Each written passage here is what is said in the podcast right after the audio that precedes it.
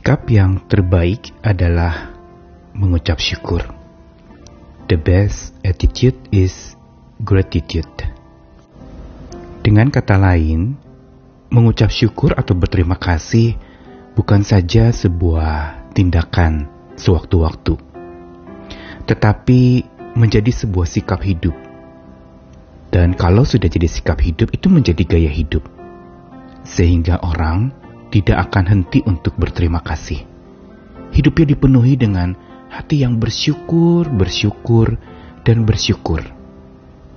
Orang yang tahu berterima kasih bukan saja mau berterima kasih, tetapi tidak pernah henti berterima kasih.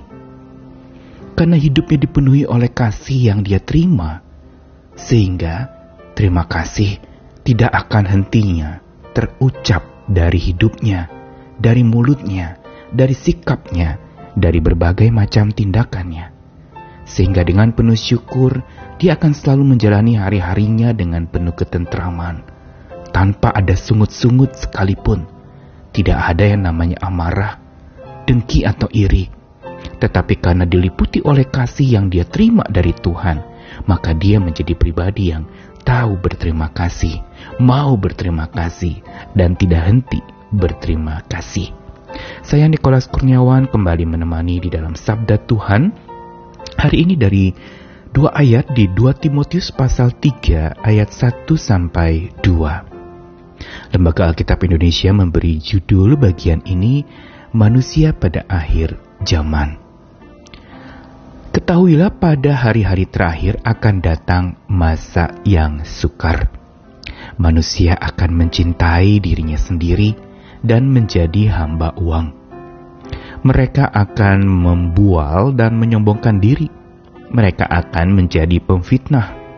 Mereka akan berontak terhadap orang tua dan tidak tahu berterima kasih, tidak mempedulikan agama. Apa yang dituliskan Paulus kepada anak rohaninya Timotius? Sebuah peringatan sekaligus pengingatan kepada Timotius dan juga kepada orang-orang yang hidup pada hari-hari terakhir, termasuk berarti di masa kini dan sekarang ini, yaitu akan ada masa yang sukar. Dan masa yang sukar sebenarnya bukan sekedar bicara masa dalam arti waktu atau satu era. Tetapi masa yang sukar ini berbicara tentang keadaan manusianya karena masa menjadi sukar karena manusia-manusianya yang sukar. Apa yang dideskripsikan di dalam 2 Timotius pasal 3 memang panjang lebar. Ada manusia yang mencintai dirinya sendiri dan jadi hamba uang, membual dan menyembuhkan diri, jadi pemfitnah, berontak kepada orang tua, dan ini yang saya garis bawahi, tidak tahu berterima kasih, tidak mempedulikan agama. Kata tidak tahu berterima kasih yang dituliskan di dalam bagian ini digunakan sebuah kata akaristos.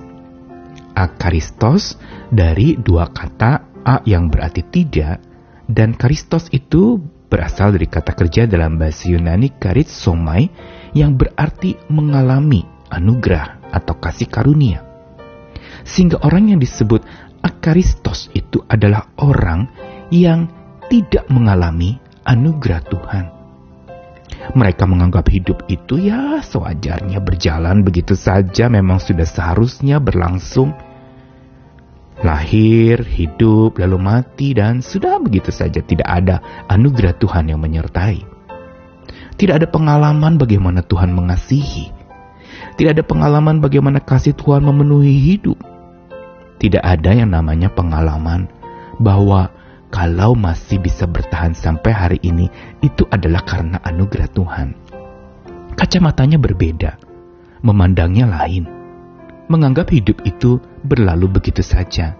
Dan kalau memang susah nanti akan senang-senang lalu susah lagi dan terus-menerus silih berganti. Sudah, itu saja.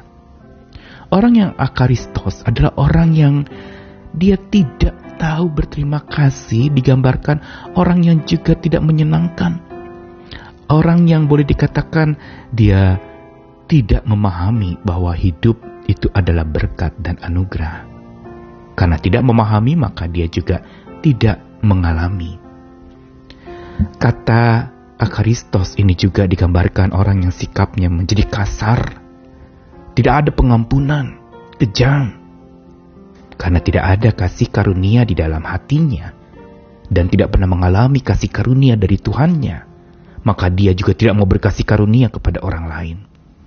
Dan inilah benih-benih yang menyebabkan orang menjadi tidak tahu berterima kasih. Karena tidak tahu berterima kasih bukan sekedar nggak tahu caranya bagaimana bilang terima kasih. Saya rasa itu adalah hal yang sangat sederhana untuk seseorang bisa bilang terima kasih akan apa pun juga yang terjadi dalam hidup. Tapi orang yang tahu berterima kasih atau tokaristos itu bukan orang yang tahu siapa dirinya. Dia adalah penerima-penerima kasih Tuhan. Bukan dia yang memberikan karena dia tidak mampu memberi kasih seperti Tuhan memberi. Bukan berarti orang yang menerima kasih terus berarti tidak bisa berbuat kasih. Dia bisa berbuat kasih, tetapi orang yang tahu siapa dirinya ada batas-batas, dia tidak mungkin untuk memberikan kasih sebagaimana yang Tuhan sudah berikan kepadanya. Orang yang tahu berterima kasih bukan saja tahu siapa dirinya sebagai hamba, sebagai ciptaan yang begitu terbatas, dibandingkan Tuhan yang maha luas dan maha tidak terbatas itu. Tetapi orang yang tahu berterima kasih juga tahu siapa sang maha pemberi dalam hidupnya. Sehingga apa pun yang dia terima, tidak ada satupun yang dia katakan itu bukan dari Tuhan. Semua dia imani dan amini bahwa segala apa yang ada padanya yang dia terima hari ini, entah itu baik, entah itu buruk dalam penilaian manusia, itu diberikan oleh Tuhan, itu diizinkan oleh Tuhan, itu dikaruniakan oleh Tuhan. Dan ini yang menyebabkan orang tidak pernah akan berhenti berterima kasih. Dan yang ketiga orang yang tahu berterima kasih bukan orang yang tahu siapa dirinya saja, tahu siapa sang maha pemberi dalam hidupnya, tapi dia juga tahu kepada siapa harusnya dia berterima kasih. Dia tahu arah terima kasihnya, dia tahu arah ucapan syukurnya.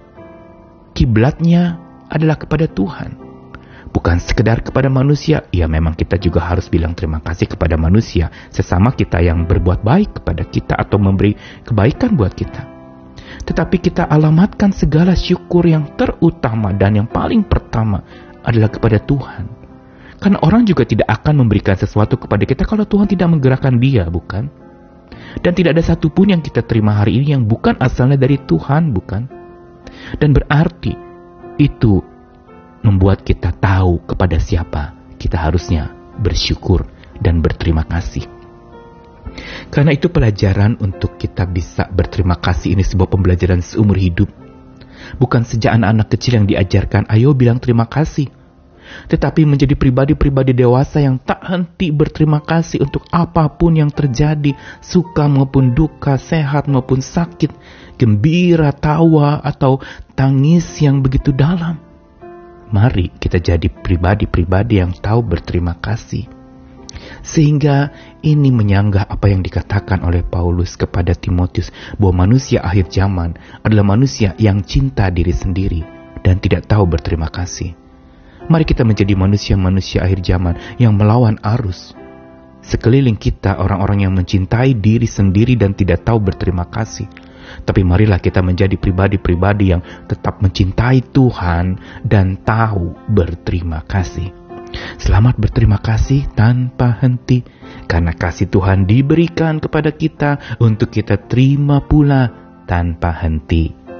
Oleh kasih ajaibnya, mari kita hidup karib dengannya. Amin.